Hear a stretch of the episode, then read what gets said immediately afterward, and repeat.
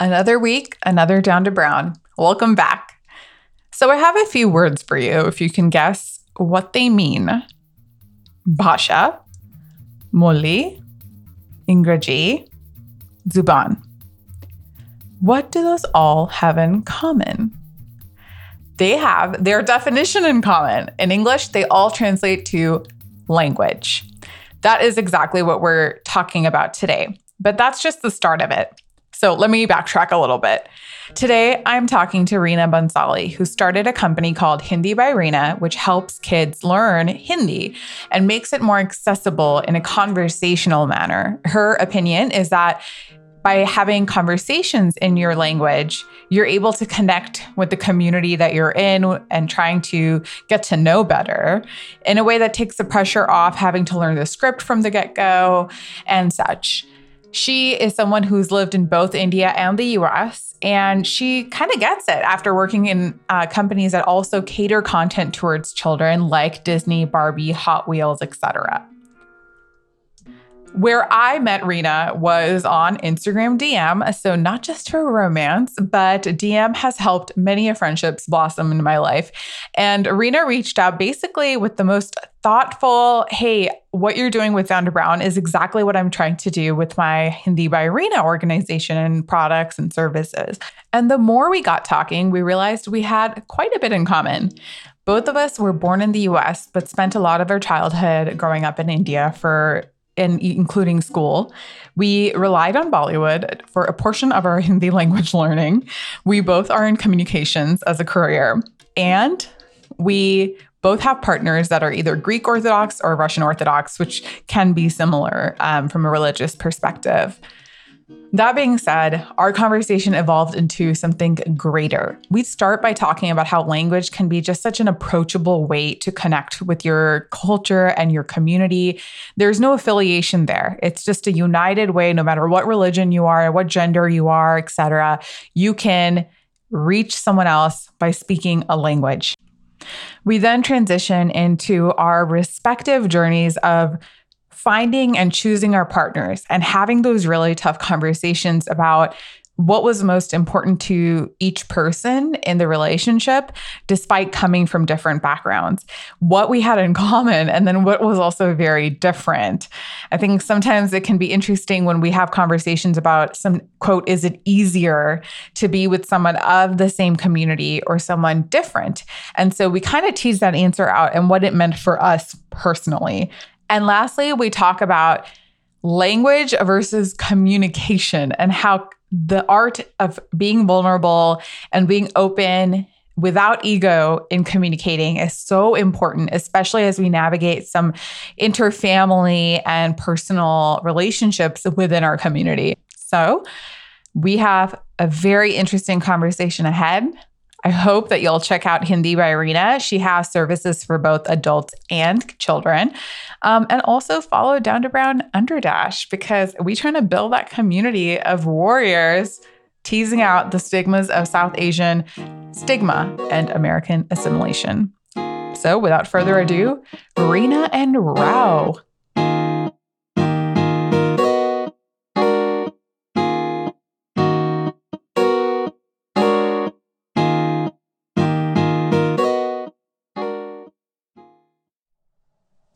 Hi, Reena Bansali. Welcome to Down to Brown.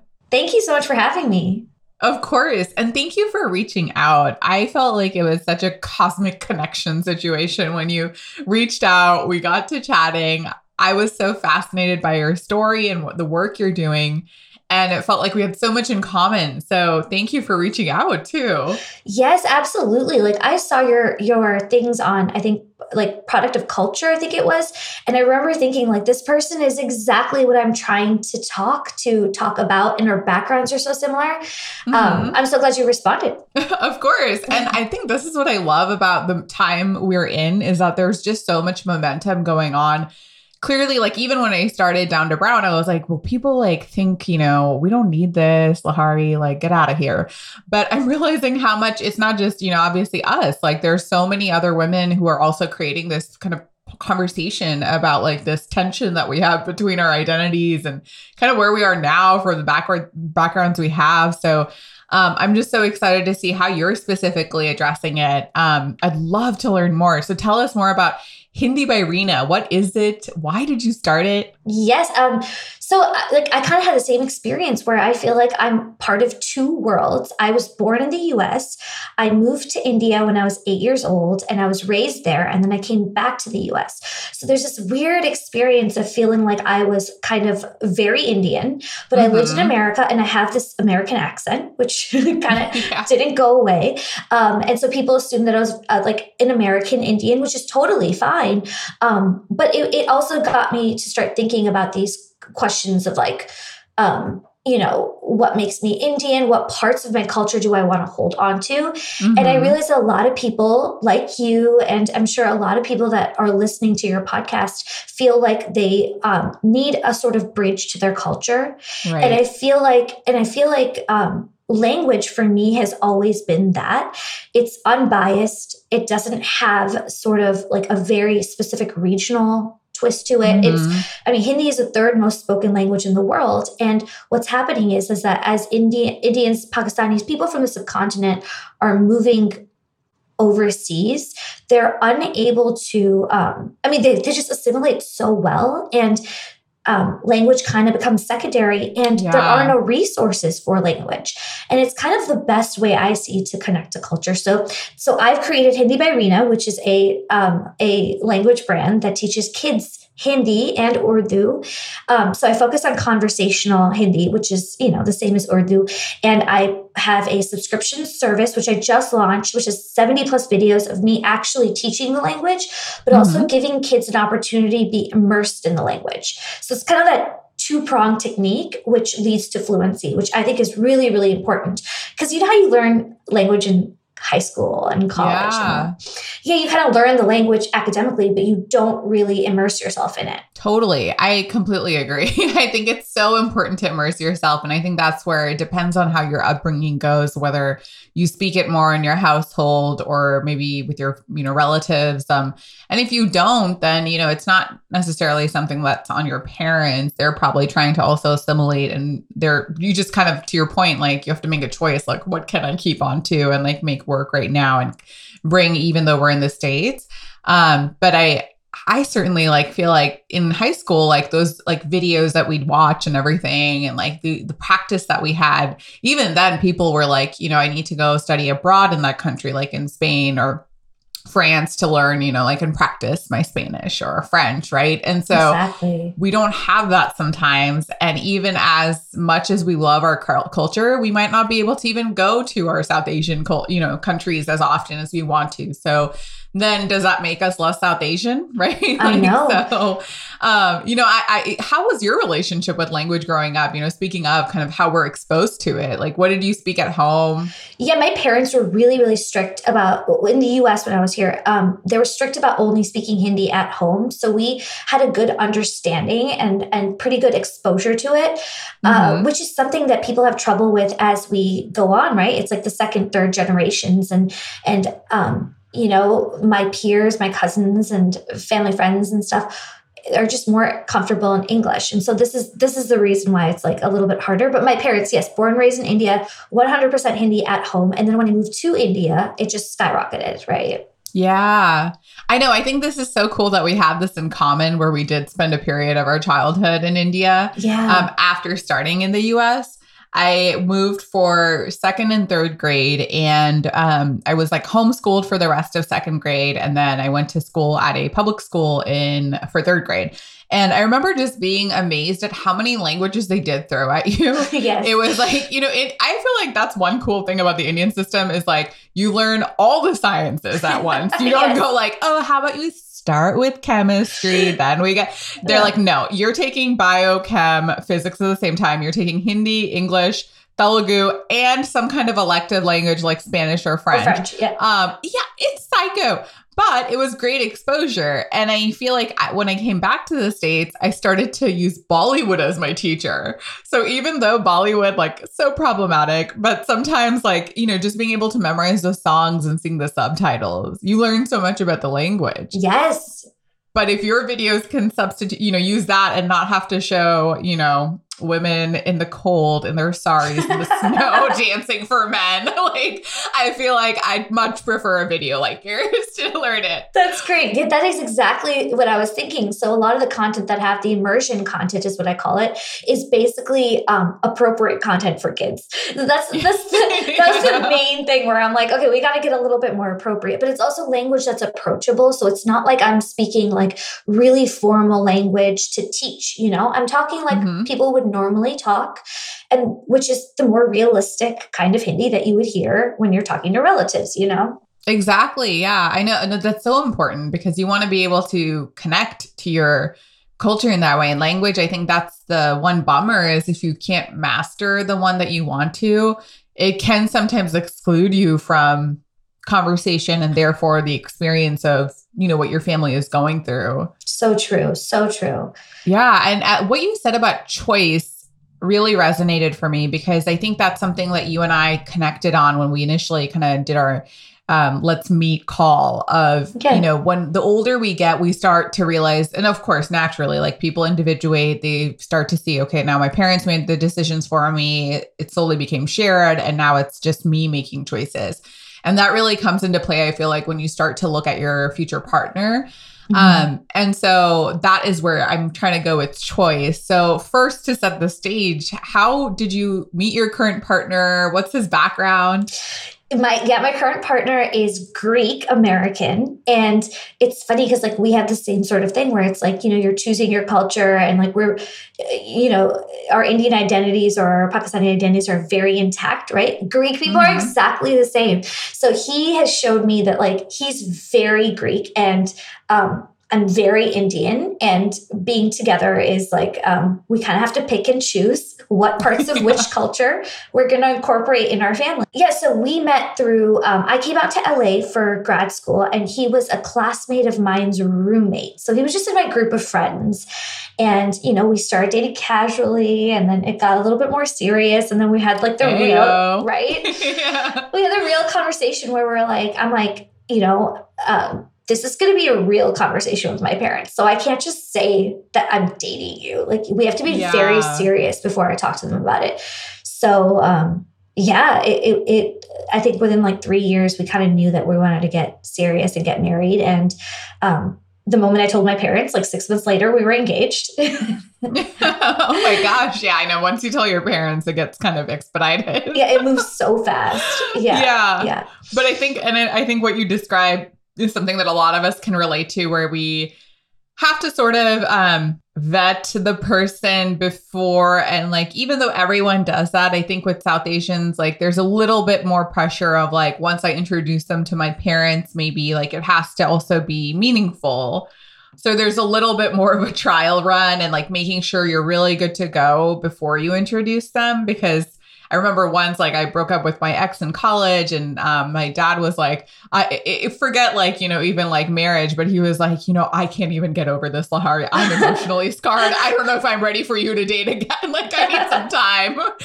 so um, it can be something more, I guess, maybe with gravity. I don't know why. It, it just feels a little bit more serious. Yeah. So when we started to get serious and really were considering marriage, the biggest question on both sides from my parents and his parents was how are you going to keep the Indian culture alive in your marriage? And how are you going to keep um, the Greek culture alive in your marriage? So it's funny that you were saying mm. that about the mm. two cultures, um, you know, kind of picking between it. It's the same yeah. way in an interracial marriage as well. Right. And it's it's almost like you have now like four plus identities, right? Like you yeah. have the American that you've experienced as a South Asian. He has the American that he's experienced as a Greek individual. And then you've got the Greek and South Asian. So like you blend it all together and it's just this hodgepodge. And I think that's where like you're again, like that term of choice resonates with me so much because you do have to really choose through communication and assessing your values like what's most important to you. So what was yeah. most important to you and your partner um, when you were thinking about like hey like this is even just let's stop at the culture of like between you as a couple. Before marriage? Yeah. Actually i wonder if it was even different before marriage uh after marriage but um before marriage it was always language for me. Like to me mm-hmm. language is the one thing that i picked because i'm like you know, you could talk to everybody in my family. there's going to be like you know that whole feeling left out sort of thing with the one Yeah. interracial because I don't have other people in my family who've married people outside of the culture. So Mhm. there would be a whole group of Indian people, and then there would have been him. And I was afraid that he'd be sitting in the corner and not understanding Mm. anything. So to me, language was always the thing. And um, I actually got one of those. Do you know you get those like Google, uh, like like two years ago you were doing this, five years ago you were doing this, like those like memories. Yeah, yeah. I just got one of those on my thing where it was like us celebrating our second anniversary, a dating anniversary. And as a present at that dinner, he gave me like he literally like printed out like a receipt for his Rosetta Stone. oh my gosh, that's so cute. Is that so? So he's like, I'm gonna learn Hindi for you. And so he bought a Rosetta Stone and that was like what he did. wow. And this is like before Hindi by Reena really got into like adult class and all that stuff. But um, yeah, like Rosetta Stone was such a savior for us. Um, so he he learned Hindi and he was able to converse with my family, and that was really important to me. For him, on the Greek side, it was always that you have to, in order to get married to a Greek Orthodox, you have to convert. And so Mm. that was his one thing. He's like, if we do get married, we're you're going to have to convert. So to Greek Orthodoxy. Yeah.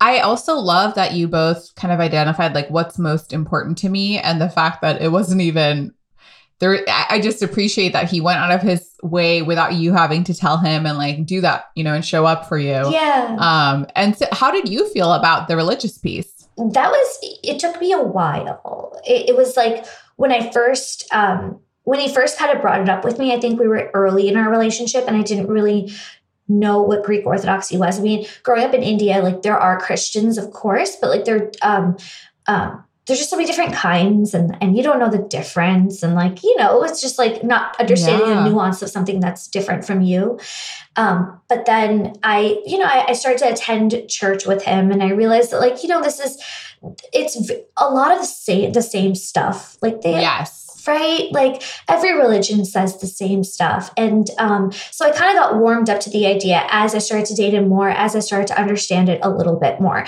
But yeah, there was a period where I was like, we can't, I can't do that. That's terrible. No, that's that sounds like that's like taking away my identity.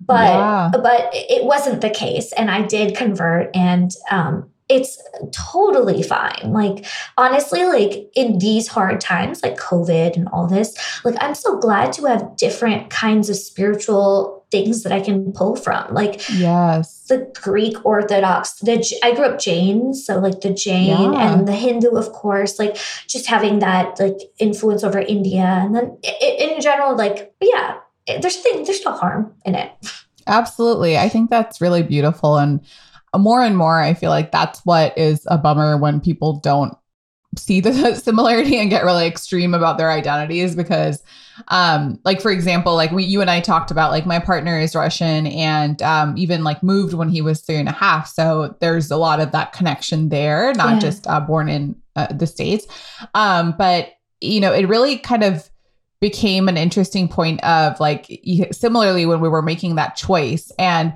he- actually from the get-go like on our third date i remember by then i had kind of felt like okay when i'm dating people who are not brown um i just wonder how they see my culture whether they see me as a serious partner or some venture into like an experience of oh yeah I don't know. Unfortunately, I had a few experiences where I was like, is this because of me or because you're into like the like exotic Indian factor? So um we I asked him on our third date, like, hey, like, are you ready to seriously date, potentially marry a brown woman? Like, what is that? How does that sound to you? Nice. And he was really taken aback because it was like our third date. We had just watched Black Panther and he's like, the fuck? Um, but he was super, you know, honestly, like I thought he would respond that way. He was very nice about it and talked to me about what that meant. Um, he was like, honestly, my biggest concern was I thought you were going to move to London or something because you keep talking about like how that's your dream. And I was like, no, no, no. So anyway, fast forward, we're ta- having more serious conversations, and uh, you know, you start to see what's really important to that person. To him, it was Yeah. community more than religion or um, language, for example. For me, it is more family. Uh-huh. Um, and so I think it, it becomes really beautiful to see how you can adopt that into yourself and you end up finding a lot of commonalities actually Yes. like i was like yeah indians we can relate to community 100% right like and he's like vice Yeah. versa family so important in russian culture Yes, and how many relatives of yours have said, "Oh, Russians are just like Indians because they have family values." It's like every Yes. yes my dad's first response was like russians have really long last names yeah. And he's like, they're very similar. There's an interesting partnership between Russia and India at times. And it was like, yeah, I guess so, Dad. Um, but yeah, that was definitely the case in, um, for us too. But um, for you, I feel like Greek Orthodox and Russian Orthodox also have a lot in common. I think they're very, very similar because I, I mean, I don't know if I should be talking about this on air, but I think my, I think my husband's like uncle actually like decided to start a Russian Orthodox church. Like, like I think it's somewhat um, interchangeable. The only difference I think is the language, just from what I gather. Totally. Even with like their Easter celebration and stuff. I remember going to like midnight mass with him. Yes, we yeah. And I was like, this is so exciting. yeah, and do they do the candle thing where like they like light candles? I think so. Yeah. Yeah. I couldn't see as much because we were like at the very back. Yeah. Um, but it was so like it was literally lit like at midnight in that church. It's so pretty. Yeah, that's Yeah. so they are very very similar. And then just seeing the similarities between the cultures in general is so much more. And I feel like I say this to like some of my family members and I'm like, "Oh, Greeks and Indians are just the same because of this and because of this." And they kind of like are like rolling their eyes at me because I say it so much. But yeah. but you're right. Like you see commonalities um beyond anything you could have imagined. So I know we're talking about unity across different cultures, but at the same time, I know it can be challenging. Like we're talking about the positives. And of course, when you have the right partner, it becomes easier, those conversations that are so tough about our backgrounds. But did you ever wonder at any point, like, man, it would just be easier if I was with someone South Asian? That is so funny. Um, so I truly, truly do believe, and this is cheesy, but I do believe that I found the right person for me because there are some um, limiting aspects of being South Asian and being an entrepreneur, for example, and like kind of the responsibilities that come with family when you're, especially I think. Um, a part of the cultures that I've been around, there were some limiting aspects that like kind of didn't jive with how I saw my future. And I feel like being with someone who wasn't South Asian helped me in that. But that being said, to answer your question, um, there are certain moments where it's like, um, I, I think, I think he and I have had this discussion where it's like, we're not okay. I'm not correct, and uh, this is not something I actually think, but there is this thought process where if I was with a South Asian person, the next generation would be more Indian, be more connected to being Indian. Um, if he was with a Greek person, the next generation would be more connected to being Greek. Our Yeah. worry, the only worry that we've had as a couple is that will our child feel a little bit more confused because Mhm. they're half one and half the other? And I just get, I get so upset with people.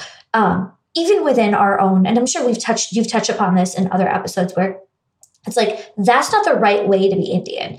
Like Yes. people choose, like do you know how people kind of exclude other people? They're like, Yeah. oh, and this I I am literally have dedicated my life to teaching Hindi, but I get so angry when people are like, "Can you believe it? She doesn't even speak any Hindi.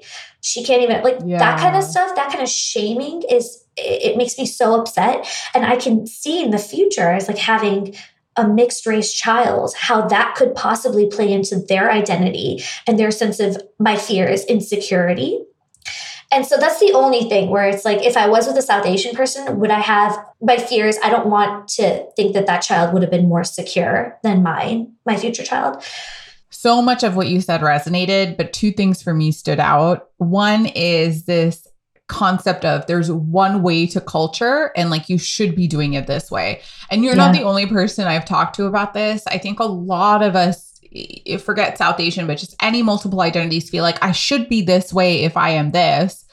But if I'm not, can I still claim that? Mm-hmm. And I think it's pretty um we need to examine ourselves when we say that to people or if other people say that to us. I want to be like, do you really want to like sit with that because do you really think that's what makes me South Asian is like knowing the language? Sometimes you No. might not know the language, but you might be more that than anyone else, right? Like, for example, my sister grew up from seventh grade onwards to 12th grade in Hyderabad. Mm-hmm. Her Telugu, she's not super confident in, she understands it, but she, like, you know, we kind of tease her when she speaks it. Um, but she is more Indian or Telugu than a lot of the people I know. Like even the way she thinks about social structures, um, how she conducts herself, it's very influenced by her um, upbringing more so than people who have you know grown up here but speak the language. So there's mm-hmm. really no like you know it's not something up for people to judge. But the other piece is you reminded me of uh, my conversation with Rashonda Warren, who is from um, the episode on the Blindian life. And she talks about how it was really hard for her to belong in either the feel that belongingness in the Black community and Indian community being both. Um, yeah. and how Indians would say you're not this enough, or they would talk down to her, like, Do you know Diwali? And she's like, Yeah, I know Diwali, you know? So um, it's more about that perception. But what gives me hope is that there are more and more people who are going to be like this. You know, when our kids grow up, there, yes. yeah, there's going to be such an explosion and permutations of you know identities that i hope that this is something that like this multiracial concept becomes much more larger i really really hope so and it's so true it's like what is the definition of culture? There's like a million definitions of culture. Yeah. I have a language business because I think if language is your path, then here are the tools I can give you. If your path is something else, if it's religion, if it's, you know, um, culture, like you were saying about your sister, that is just as legitimate. It's so true. And I do really hope that, like, you know, you will have future children who will play with my children, I hope. and, and they will all kind of have this mixed identity that they're proud of. And it's okay to be multiple things. Um, but it's hard going off of what you're saying about the black and Indian guests that you had. It's like, it's mm-hmm. hard currently because all Indians in India are, you know, usually one race. Yeah. Considered one race. Exactly.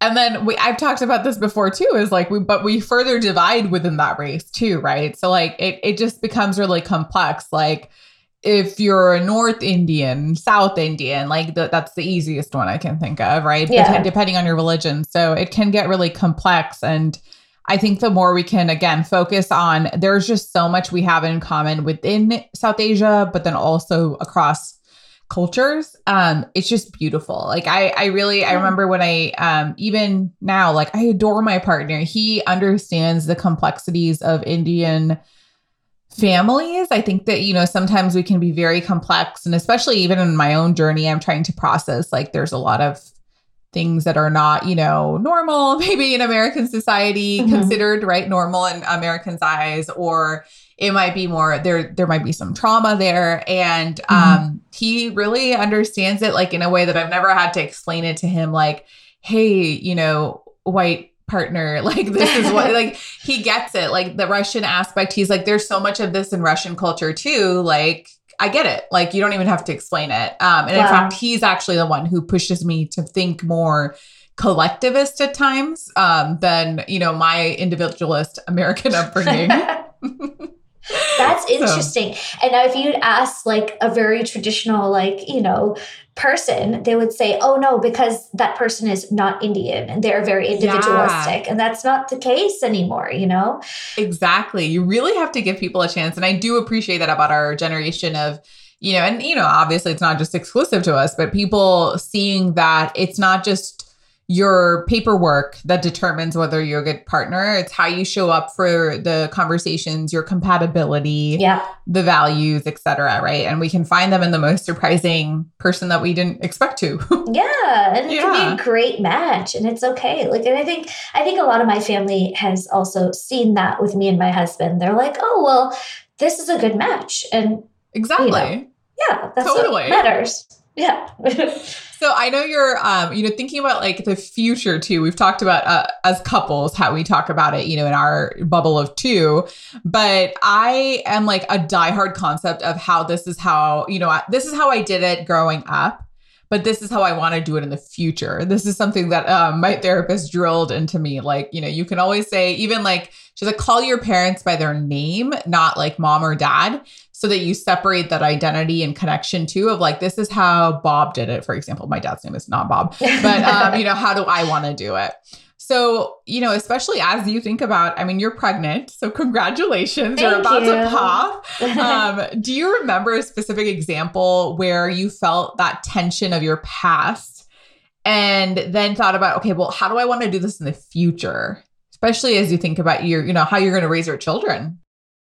With my family, I feel like um in terms of actual parenting, I think I, I think that they did uh, like a, a pre, like we all like came out very well, and I feel like I feel like we had good communication with each other. The only thing that I worry about is that in India and in, in our extended family, we have a lot of these um, communication issues with our larger family. Mm-hmm. and and there's a lot of these conflicts that arise. So like just to get into a little bit of the specifics without going too much into detail my um family had a tiff with a very very close relative and you know they no longer communicate. Like it's been like 10 12 years and we've just lost complete wow. contact right? And it's just um it was such a sad loss for the children who were involved and like the extended people who weren't actually a part of the actual conflict. And i just feel like um i never want that to happen with me and my siblings or me and my like relatives who i'm so close to. And so that's something that i i never want to get into. I never want to get into that whole ego play um to get overly you know uh you know miffed about money issues and all that sort of thing because at the end of the day like your relationships matter the most and um and being able to communicate with each other is so important like you know having real emotional conversations and allowing yourself to get vulnerable is something mm-hmm. that i think lacks a little bit in our um in our culture and, and and I don't think it's specific to to South Asian culture. I think it's it's it's yeah a lot, a lot of, of cultures of this.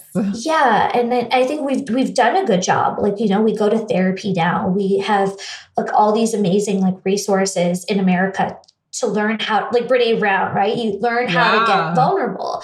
And I feel like that's so important. And I'm gonna try and stay vulnerable with my family so that something like that never happens. Cause it's it's traumatic, you know? Yeah, like what is vulnerability, right? Like yeah. Uh growing up, I was like, I don't understand. And um it, I'm so like, thank you for sharing that because I think it is actually very common in our cultures to see that type of missed opportunity where they it's just a matter of this is what you know like really is bothering me. And like yeah. using you know we're actually ironically talking about language right? But and language is the fun you know the way we communicate. So like going to the foundation of all of this is communication. And just that type of communication doesn't exist at times. And it's just sad to see how relationships are lost because of it yeah. um, because people can't be to your point vulnerable which Brene Brown is exactly where my mind went. And it just goes to show you this isn't an issue just in South Asian culture. Like, you know, she's American. She's t- talking to America about this. Mm-hmm. It plagues us all,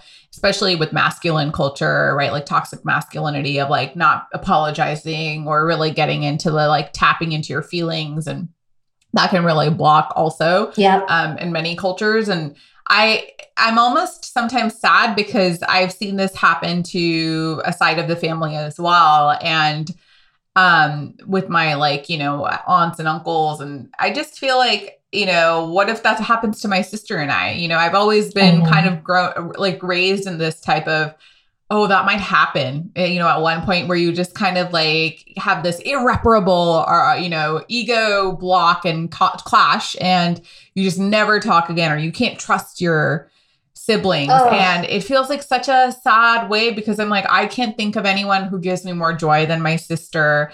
And I, you know, like you think of like movies you've grown up with, like Kabhi Khushi Kabhie Gham. That's like the best example, oh, yeah. I think, of like what the fuck this problem was invented all together by these two guys who just couldn't freaking talk about it. Oh. and then they just don't talk for years. It, it, other people suffer. And then somehow at the end they like are just like yeah i'm sorry why didn't you talk to me sooner? And I'm like, we watched three hours of a movie about someone who just couldn't have a conversation for three minutes. Like, That's literally it. The, the, resolution is so fast at the end of that movie.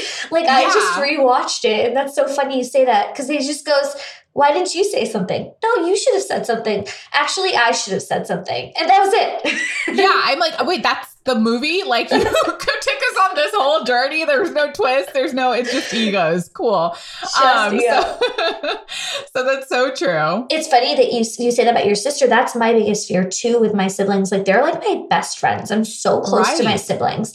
Yeah. And um, to allow something like like you know an argument or whatever but it's true that we're raised like there's that thing that they talk about right where it's patterns mm-hmm. it's like you yes. if if you're not intentional about your life and your decisions sometimes you can fall into patterns that you feel are just normal so if you mm-hmm. feel like your parents have had these arguments with their you know close mm-hmm. family members you know you could follow in that pattern just if you're living life you know without actually examining every choice that you make.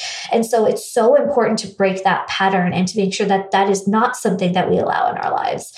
It's it's way too common. I mean how many family members do we i i, I know out of all my close friends from delhi maybe um like 80% of them all have the same story in their families yeah, same here. And I, I just, it's, it happens so much. I, I do understand when it happens where this is something that again is a little bit more American in concept, but I appreciate it. Is if someone is being toxic in your life, and even like after trying for resolution, it doesn't work out, then it's okay to quote go separate ways. And you know, yes. I, I know it's painful because it's family, but you don't have to be. You know, just because it's family doesn't mean you have to keep someone in your life that's not uh, who is toxic for you. Yeah. But at the same time, I see your point where it's like, you know, if it's just a misunderstanding like that or something that, like, you know, you do want to save the relationship, but you're just stopping yourself because of ego and pride or whatever that is, then it's just, yeah, it's sad. I don't know. It's your loss too, right? And I think that's where like that modeling can happen. And yeah, we've had to interrupt or break that cycle as like the future generation. Yep. Yep. Yeah. You're so right. Mm-hmm. Uh, I was just saying that the the first example that you gave, where it's if the person is toxic, you've examined the situation and you've decided after thought and all that that this isn't a good relationship for you. And that's an examined decision right? Whereas i don't feel like when things are ego um, based that they examine it. They just push that feeling aside and say i don't want to deal with it. I think it's so interesting that you brought that story up, and I appreciate you doing that and sharing that because I think it really dials into this nuance between language and communication. Like we started off by talking about language, which is a tool we use to communicate. Um, and w- speaking of what makes your you really South Asian, right? Like I feel like for us, like we can use language all we want, but if we don't you address some of these communication mishaps that happen sometimes in our culture, then there's really no way to fully realize um, the foundational step for language. Um, yeah. And so it, it is really like, I think, like getting at the root of the problem um, versus like, you know, just the celebration of your culture because you speak the language. You're cultured because you also maybe work on it and dive into those tougher, stickier situations and you hold on to that culture as well, right? Yes, accept it for what it is. Right. So why was like, you know, when you thought about like especially as you think about your future daughter, um why was language so important to you for her? For me language is uh is the most unbiased um, easy entryway into culture. Mm-hmm. It is it is one of those things where like you learn the language and then you may be able to attend a wedding. yeah. see, you know, the culture at the wedding. Um, you learn the language and maybe you learn, um, you watch more Indian movies, which, you know, problematic as they can be, they do have, you know, kind of, uh, uh they showcase how certain families work and you kind of see how, how Indian culture can have its downs and ups and all that.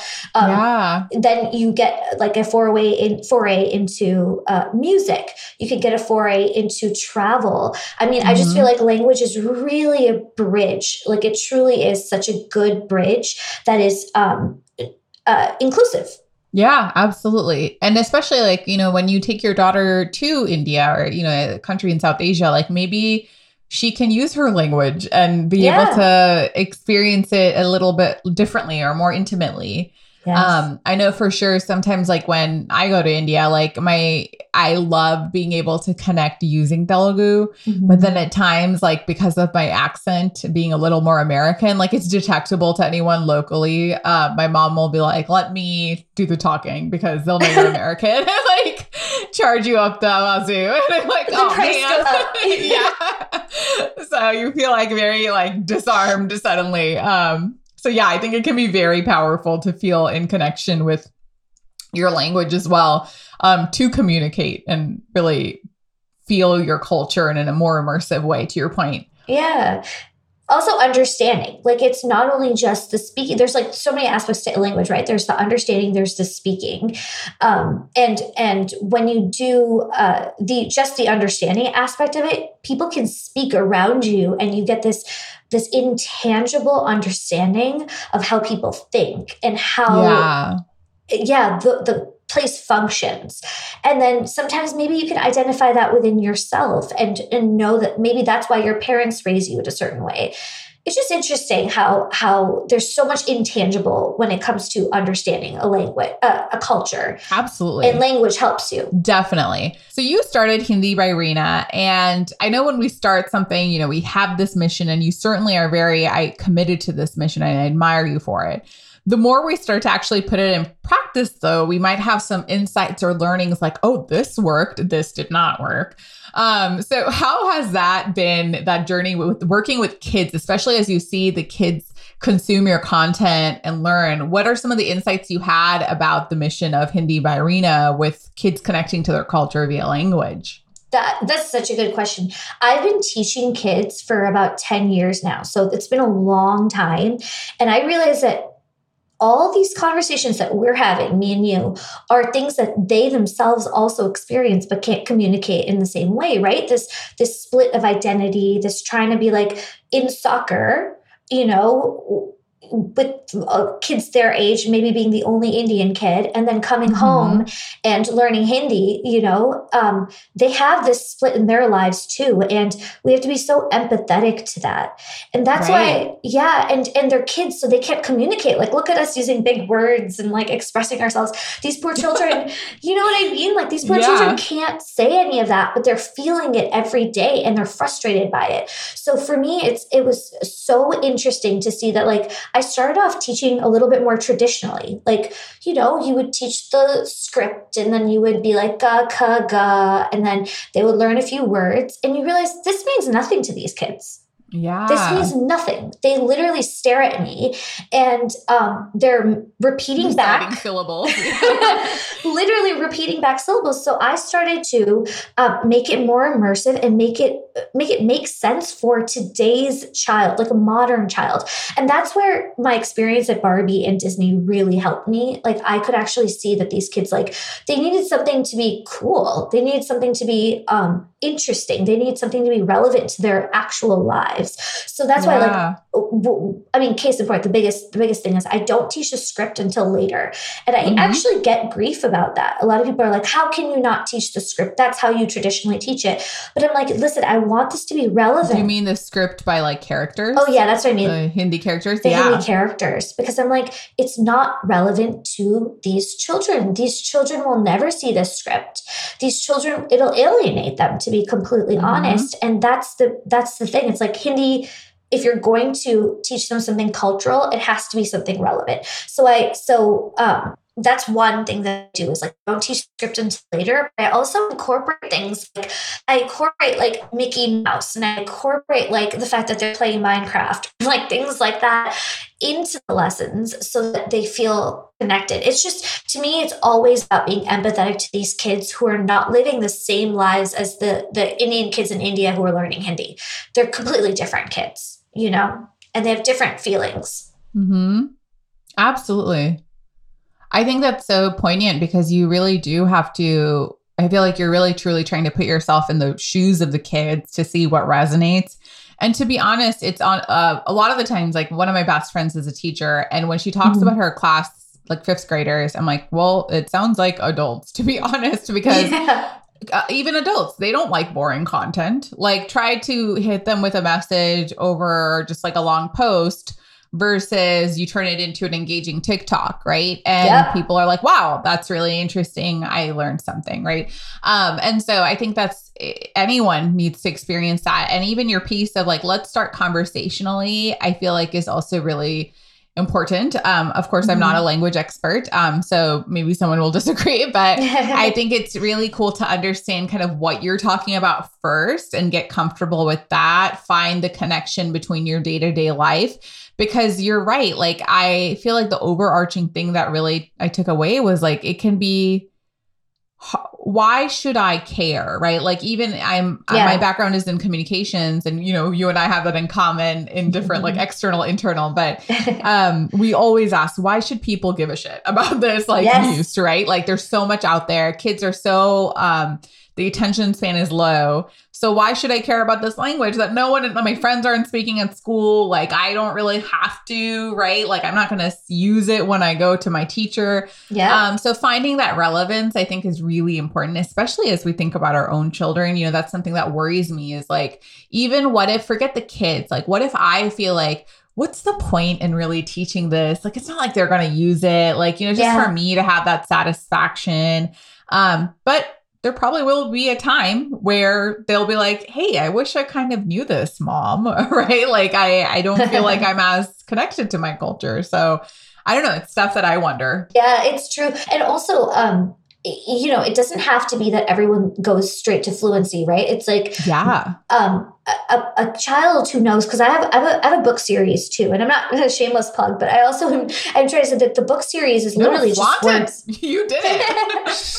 but those books are are just words. Like it's literally like bunny, water, you know, doodh, milk, right? Mhm. So basically, these kids are, they just know the words. And if you want to stop there, that's okay too. Like if you just want your kid to know a few words here and there, that's okay too. But you'd be surprised at how much connection and excitement that gives to a child, like a child who then becomes an adult and then can say that, you know, Yeah. to another Indian person and then have that connection. Like it's just, um, yeah, take it to whatever level you want. And, um, um, yeah, use it, use it as a tool to, to feel more, um, you know, in love with yourself and your love of your culture and all that. Absolutely. That's so interesting you should say that because it um reminded me of like my own like you know I told you like with Bollywood learning that as a kid and I was like well this is a useless thing that I learned but it ended up being so helpful because like as I travel now through India it's a way that I don't feel like a tourist in my own country I took my um, girlfriend who's white um, to, we both traveled throughout India. Um, and a lot of the times I was seeing things through her eyes too, as a tourist American. But there were times where I could then negotiate with the people there. Like I remember once there was a fisherman who definitely like knew we were American because my friend was a giveaway. and he was like charging us like this crazy amount to just be able to like see the boat, you know, as opposed to other people, the price was different.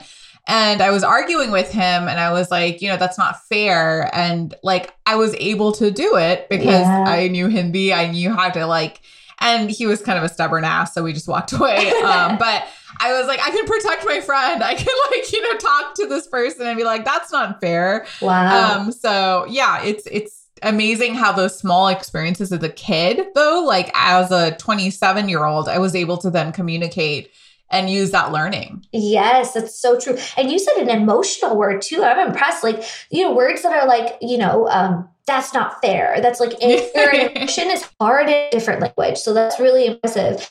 But you and, and Bollywood, of course, helped with that. I have no doubt. Oh yeah. How many times like know, so um yeah, for sure. so good. Um yeah, all the dramatic lines stay. um but last but not least, Reena, I'd love to ask you, you know, like this has been such an enjoyable conversation to learn. You know, I I learned so much about language and then the honestly the pertinence it has to also communicating within our culture you know in a way that's more fluent and sympathetic vulnerable etc so um you know as you think about yourself too like how, down to brown is a podcast that answers the question what would life look like if we freed ourselves from these pressures of American assimilation, South Asian stigma to be our best, most authentic selves? So, how do you think you're answering that question with Hindi by Reena? Yeah, I guess I had to think about that one a little bit. But with Hindi by Reena, what I've done is I've I've provided multiple steps. So there's there's the books, which are very simple word books. And there's obviously the classes, the whole subscription program, which allows people to go as far as they want. So my point is, is like I guess I guess free yourself from you know the South Asian stigma is that you don't have to be fluent. You can take it to whatever level you want. You choose how to be South Asian. It's your mm-hmm. choice how you're going to do that. So I definitely don't want to come across like I'm putting pressure on anybody to be a certain way. It's you choose your South Asian identity and how far you want to take it. Wow, that was so powerful. I feel like if I could frame that in a quote and hang it up, I Aww. would really love that because I think that is so correct. We're really agents in our South Asian journey of when we're toggling these identities. And I love that leadership you have in that definition of it. So thank, thank you, you, for the work that you're doing. Um, finally, I, I, can't spare you from the chip chip round, which started off as a rapid fire, but I feel like it always is like a little too much fun to follow up. So um, let's just do a fun question round. So I have five different questions. Um, are you ready? Yes, I'm scared. it's it's a good scare. Don't worry. if you could automatically download a new language into your brain and uh, instantly speak it fluently, which one would it be? Greek, for sure. Wow. Yeah, that makes total sense. It's um, my husband. Yeah. yeah. she loves you, hub. Um, your strangest craving during pregnancy? Black olives. Whoa. And that too, the really not great ones from Subway. It's really weird. Reena, that's so unique. How do you self care? Oh, I, I always have, every time I have a bad day, I have like three things that I do. One, I take a long hot shower. Two, I either, I try to run, but I can't run because I'm so pregnant. I, I walk. Um, and then the third thing is I, I meditate. Wow, you have a really good routine. I mean, it's not like I do it all the time. This is my yeah. goal. Ideally, this is what I would do.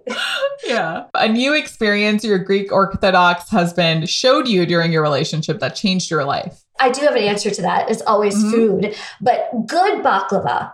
There is mm. lots of bad baklava out in the world, and his family makes it like fresh, and then they cut the nuts, and then they. Oh my gosh! At our wedding, my entire family stole the baklava. Like they basically finished it before anybody else could get to it because it's the best thing you can imagine, like fresh. That sounds amazing. I might need to hit you up with like vendors that I could like, you know, go to like legit, yeah. you have to be very Greek specific. Yeah. Oh man, yeah. yeah. okay, I will need his help. Um, it's December 2021 and Spotify Wrapped comes out. What do you think will be your top most played song? This is so embarrassing because I literally listen to music like like I'm like an old auntie. Like I already like with Hindi by Reena, it's like slightly auntie already, but um, it's like it's like uh it's probably either going to be like Rahat Fateh Ali Khan's music, wow, or um, or like motivational Indian music. So, so when I listen to Indian music, uh, this is not a surprise. When I listen to Indian music, it's all about the lyrics. Because like to me the lyrics mean so much and i like really delve into so it. beautiful too. Yeah and so motivational. I like motivational hindi songs that have really good lyrics. So a lot of rahat fateh ali khan stuff oh i love that. Yeah. So you're, you're kind of like whatever reinforces you for your work. Yeah. Yeah